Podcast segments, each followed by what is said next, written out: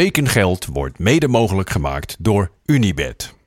Goedemorgen vrienden en welkom bij weer een nieuwe Tekengeld.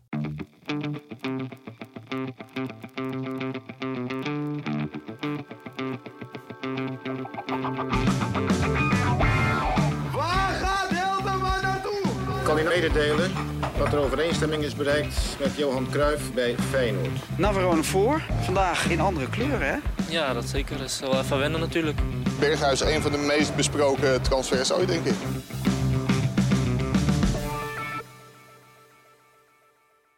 Een groot gedeelte van deze heerlijke warme zondag heb ik doorgebracht op de fiets. Het was een mooie tocht naar Volendam, maar op een of andere manier weten mijn fietsmaat Berry en ik het altijd zo te timen dat wij ergens heen of terug niet een klein beetje, maar volledig wind tegen hebben. Als er ervaren fietsers als er ervaren amateurfietsers luisteren, dan ben ik zeer benieuwd wat jullie tips en tricks zijn om dit een beetje uit de weg te gaan. Want ik moet zeggen, ja, oké, Barry was 17 dagen op Ibiza geweest en kwam niet topfit terug. Maar ja, hier valt niet tegen op de. Hier valt echt niet tegen op de fietsen. Het is eh, volle bak wind tegen. Dat, dat scheelt je gewoon 10 kilometer op ons niveau. Dus is het zo dat jullie van tevoren kijken naar windrichtingen, et cetera, et cetera? En houden jullie daar rekening mee?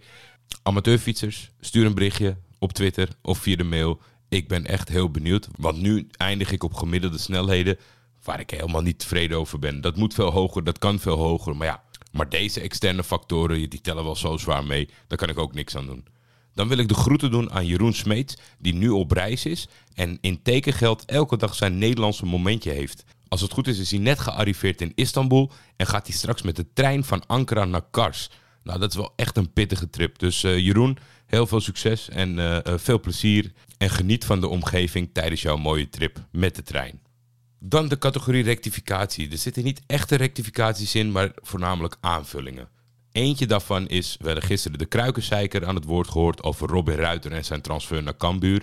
En er zijn wat berichten gekomen van de rechtstreekse omgeving van Robin Ruiter, die vinden dat het verhaal ietsje meer nuance verdient.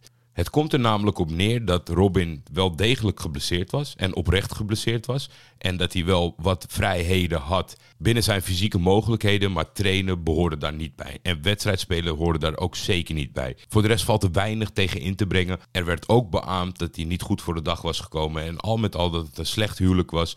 Maar de suggestie dat hij moedwillig niet zou zijn opkomende dagen bij Willem II, dat moet ik een beetje de kop indrukken, want dat is niet helemaal waar. Dit is natuurlijk ook niet de New York Times, hè. Hoor, wederhoor, factchecken, I don't know. Ik snap, eh, ik snap het verhaal gebracht door de Kruikenzeiker vanuit het supportersperspectief volledig. En ik denk dat uh, de omgeving van Robin Ruiter ook bevestigde dat het misschien niet heel handig was om 10 november een foto te posten over het gezellig padellen.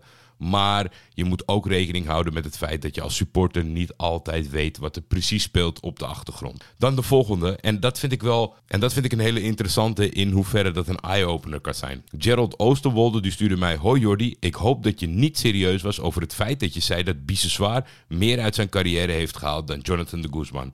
Ze zijn beide even oud en Biseswaar heeft 15 wedstrijden meer gespeeld in zijn carrière. Nou, het zijn er 50, maar oké. De clubs waar de Guzman voor speelde zijn veel zeggender dan die van Diego. Plus dat Napoli hem behoorlijk tegengewerkt heeft destijds. Ook heeft de Guzman nog een wereldkampioenschap gespeeld. En ik vind het wel een legitiem punt. En voornamelijk het feit dat omdat Jonathan de Guzman veel meer transfers heeft gemaakt, had ik het idee dat hij daar niet misschien altijd uh, de eerste keus was. Maar als je kijkt naar zijn statistieken, heeft hij bij de clubs waar hij onder contract heeft gestaan echt heel veel gespeeld. Biseswar heeft bij minder clubs en bij mindere clubs onder contract gestaan. Maar heeft daar keer op keer 100, 150 wedstrijden, 200, 300 wedstrijden gespeeld. Dus wat dat betreft, het is ook gewoon een beetje een gevoel. Dat ik denk van, wat zou je willen als voetballer in je carrière? Dat lijkt mij dat je gewoon bij een aantal clubs een zeer gewaardeerde speler wil zijn. Ik denk als je Napoli, Villarreal, Frankfurt opbelt, want dat zijn de meest imposante clubs van de Guzman eh, opbelt klinkt een beetje gek, maar als je zou rondvragen onder supporters van, nou, noem eens jouw top 50 uh, eh, spelers die het meeste indruk hebben gemaakt, dan betwijfel ik of de Guzman daaronder staat. Maar als je bij Kayserispor of bij ook gaat vragen van, noem eens even jullie, tien, jullie top 10 spelers die jullie actief in dienst hebben gezien, dan denk ik dat Biseswar daar vaker in zit. En dus het is eigenlijk gewoon meer een persoonlijke voorkeur. Dus het is eigenlijk een terecht bericht. Het is niet zo dat uh, veel meer uit zijn carrière heeft gehaald. Maar misschien sluit zijn carrière meer aan bij mijn persoonlijke wensen. Dan het volgende bericht van Johannes. Hey Jordi, de reden voor de transfer van Simanski is vooral een keus van hemzelf, denk ik, in verband met de oorlog in Oekraïne. En daarbij de kans om niet meer voor de Poolse ploeg uit te kunnen komen. Een voorbeeld, Machi Ribes, 60 plus interlands, maar wordt nu buiten de selectie gehouden omdat hij besloten heeft om in Moskou te blijven spelen. Ook officieel zo aangekondigd door de Poolse bond. Andere belangrijke speler Krigowiak daarentegen heeft bijvoorbeeld wel besloten direct weg te gaan uit Rusland en is verhuurd aan AEK en is bij de selectie van de nationale ploeg gebleven. Aangezien Simanski de laatste tijd veel interlands heeft gespeeld en in aanmerking komt voor de WK-selectie, lijkt me het een logische verklaring om uit Rusland weg te gaan. En lijkt Feyenoord, de Eredivisie, me een prima locatie voor hem om zekerheid te behouden voor het WK. Groetjes van een trouwe luisteraar uit Krakau. Nou, dat is wel fijn. Iemand in Krakau die kan natuurlijk het nationale nieuws volgen. En ik blijf verder op zoek voor de Feyenoord supporters om wat voor type spelers het is en wat we kunnen verwachten, wat zijn kwaliteiten daadwerkelijk zijn. Maar dit is wel een hele belangrijke context over hoe het nou kan dat een basisspeler van Dynamo Moskou ervoor kiest om verhuurd te worden aan Feyenoord. Polen, na het lezen van dit verhaal moest ik ook denken, Polen was heel snel en stellig in het veroordelen van de oorlog al daar. Dus ja, dit zegt wel heel veel. Dankjewel Johannes. Dan de transfers van vandaag en dat zijn er nogal wat. Top Os neemt Brent Leeflang over van Vitesse. De 20-jarige verdediger tekent voor een jaar bij de keukenkampioen divisieclub. Brent is een centrale verdediger uit de jeugdopleiding van Vitesse. Heeft nog geen minuten gemaakt op het hoogste niveau. Speelde bij Jong Vitesse. En ik ben benieuwd hoe hij zich staande gaat houden op seniorenniveau. Dan Propedi Botti. Die verruilt de jeugdopleiding van Dordrecht voor Sam Benedettese uit de Serie DF. Bij Samba Detesse zit nog een Nederlander, Amin Lachir. En daar is op transfermarkt helemaal niks van bekend. En dat vind ik echt heel raar. Want het, ja, het, oud, nieuw, uh, amateur. alles wordt geregistreerd op transfermarkt. En als je naar deze jongen gaat kijken, dan weten ze niet waar hij zijn jeugdopleiding heeft genoten. Dan heeft hij geen wedstrijden geregistreerd. Er is helemaal niks bekend. Hij zit alleen in de selectie van Sambed en Netesse. Dus mocht jij Amin Lachir kennen, let me know. Want ik ben heel benieuwd naar hoe hij daar terecht is gekomen en wat zijn status is binnen die club. Ryan Babel, die zat nog in mijn tip-elftal voor de Eredivisie Teams. Maar dat heeft niet mogen baten, want hij blijft wederom in Turkije. Het is het ambitieuze EU-spoor geworden. Afgelopen seizoen liep de ploeg uit Istanbul promotie op een haar na mis. En Ryan moet helpen bij deze droom te realiseren. Op dat niveau is het natuurlijk dat. Op dat niveau in Turkije is het vaak zo dat als er een geldschieter is, dat hij een aantal seizoenen zijn nek kan uitsteken om die droom te realiseren. Nou, ze waren heel dichtbij. Ze zijn wel wat kwijtgeraakt. Uh, het is een oude ploeg. Ik weet het niet. Ik weet het niet. En ja, jullie hoorden het al, ze komen uit Istanbul. Dus dan weet je wel dat er geen grote achterban is bij deze club. En wat dat betreft is dat natuurlijk niet iets wat je wenst dat erbij komt op het hoogste niveau. Dan tot slot een mailtje van Thijs Bergsma. Hij zei voor de goede geruchtenhoek. Maar ja, als het in de krant staat en dusdanig wordt vermeld, dan denk ik, ik pak het gewoon mee bij de transfers. De graafschap slaat toe en haalt Silla zo op bij Sheffield Wednesday. De graafschap heeft aanvaller Silla zo vastgelegd. Hij komt transfervrij over van het Engelse Sheffield Wednesday en tekent voor twee jaar in Doetinchem. Hij verdiende zijn transfer na zijn optredens bij RKC, maar in Engeland was het geen gelukkig huwelijk. Ik geloof dat hij tot 13 officiële duels is gekomen, waarvan niet alle 13 in de basis. In de mailback van zondag natuurlijk was wel goed te merken dat het en warm weer is en dat men naar buiten gaat en dat men op vakantie is. Dus het viel een beetje tegen, maar dat maakt het niet minder interessant. Want Phoenix Voetbal die stelde de vraag: stel je mocht een eigen speler samenstellen, kopkracht van Cristiano Ronaldo, inzicht van Xavi, dribbel van Robben, linker van Hadji, etc. Hoe zou jouw speler eruit komen te zien? Wat ik direct na deze leuke vraag heb gedaan, is gekeken naar de omschrijving van kwaliteiten binnen Voetbalmanager Universum. Dus ik heb daar binnen de belangrijkste graadsmeters gepakt en daar een spelersnaam achter gezet. Ik begon, de eerste die ik interessant vond was Crossing. En daarvoor heb ik gekozen voor Hakim Ziyech. Natuurlijk kennen we allemaal de TikTok, de social media, Twitter video van die ene bal tijdens Bayern München. Maar het is gewoon het zelfvertrouwen, de vrijheid in de kop, waardoor je zulke lekkere passes geeft. Ik heb wel eens gekscherend met Kees Kwakman over gehad. Dat ik vind een, een opening, die, die, die zaait altijd veel waardering. Als je op een veld staat en je opent hem naar de andere kant. Dan uh, op welk niveau dan ook. Of een stadion of uh, drie ouders en een paardenkop. Ze gaan altijd klappen, want het ziet er indrukwekkend uit. Ik vind het niet zo'n moeilijke bal. Maar de flair en, en de houding van Ziyech, die staat mij enorm aan bij een crossing. Dribbling, ja, dan... Ik zat nog heel even te twijfelen over Denielson, omdat hij natuurlijk wel een hele, hele gave schade had. Maar zijn miljoenentransfer bij Betis pakte natuurlijk triest uit. Dribbling moet Ronaldinho zijn.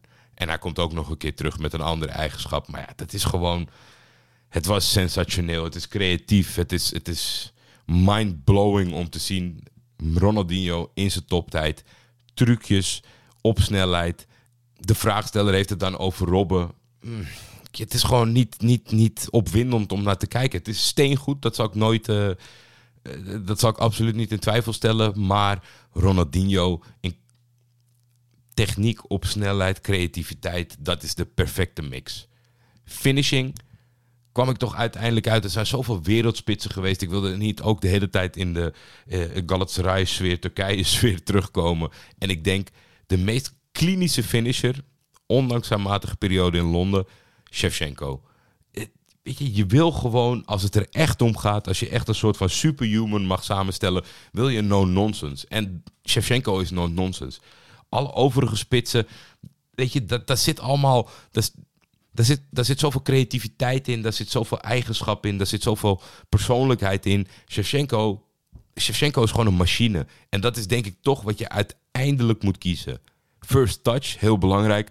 Ja, de eerste naam die bij mij op kwam borrelen, Dennis Bergkamp. Ik heb het idee dat elke bal vanuit welke hoedanigheid dan ook richting, eh, die richting Dennis Bergkamp ging, dood werd gelegd. En dat wil je. Longshots, ja, daar moet ik toch inderdaad die linker van Hadji toevoegen.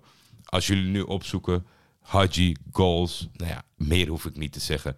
2K 94 spreekt natuurlijk tot de verbeelding, waar hij een keer een, een bal crossed. Maar dat doet hij nog een paar keer in zijn carrière. En dat is het mooie van Hadji.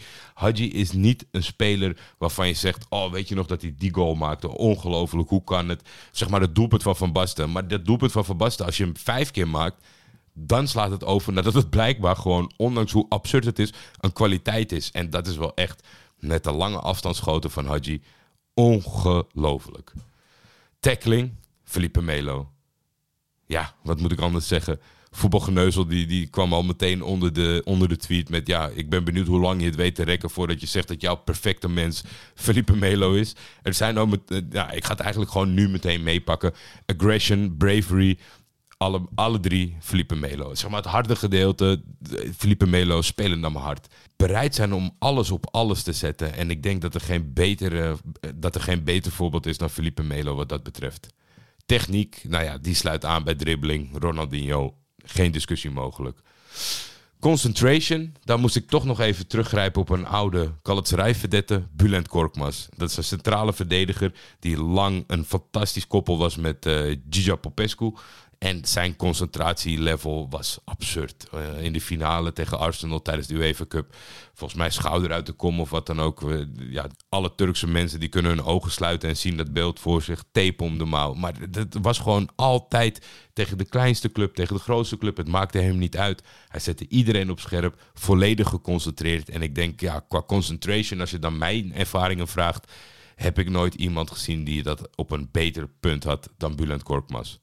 Flair en Vision heb ik gekozen voor Snyder. En dan zullen je ook denken, ja, hè, eh, jouw man eh, bij Galatasaray gespeeld. Ja, prima dat men dat denkt. Maar ik denk oprecht dat hij beroofd is van zijn titel in 2010. Dat hij op dat moment de allerbeste speler ter wereld was. Zijn, zijn, zijn visie om, om passes te versturen. Nou ja, ik vind het toch wel fijn om altijd te kiezen voor mensen waar je echt tientallen, zo niet honderden wedstrijden van hebt gezien. Eh, Dat zijn natuurlijk ook in de jaren 90, begin 2000, allemaal andere topspelers. Maar als ik uiteindelijk moet kiezen, Flair van Snyder is perfect. Als we nu kijken naar de actuele status van Snyder, dan is het allemaal misschien een beetje koddig. Maar de topvoetballer Snyder, dat was echt een mannetje. Aan concentration moet ik natuurlijk leadership toevoegen. En als iemand, ja, als ik iemand zo naar voren schuif als Bulent Korkmaz, dan is leadership ook absoluut Bulent Korkmaz. Pace vond ik wel interessant om over na te denken. Want er zijn natuurlijk van die pace-wonders die in de computerspelletjes allemaal perfect waren. Maar ik geloof niet dat het hele, hele snelle het allerbeste is. En daarom heb ik gekozen voor Ronaldo. De echte Ronaldo. snelheid is bijna nooit sierlijk wat dat betreft. Het is onmenselijk. Het lijken machines. Haaland die er overheen stoeft. Mbappé, de filmpjes. Of jongens met mindere kwaliteiten die echt heel snel zijn, maar weinig balbeheersing hebben. Maar ik denk een Ronaldo, dat die het moment zo goed kon kiezen om te versnellen. En op dat moment zo snel was. Prime Ronaldo. We hebben er misschien allemaal iets te weinig van kunnen genieten. Maar onhoudbaar en voor mij de perfecte snelheid. Stamina, een Golo Kante. Ja, wat kunnen we ervan maken? Die gaat 96 minuten op hetzelfde level. Die toont geen enkele vorm van vermoeidheid. En dat lijkt mij toch wel de prettigste eigenschap om het vol te houden. Als je al deze technieken combineert in één speler. Ik vond het heel leuk.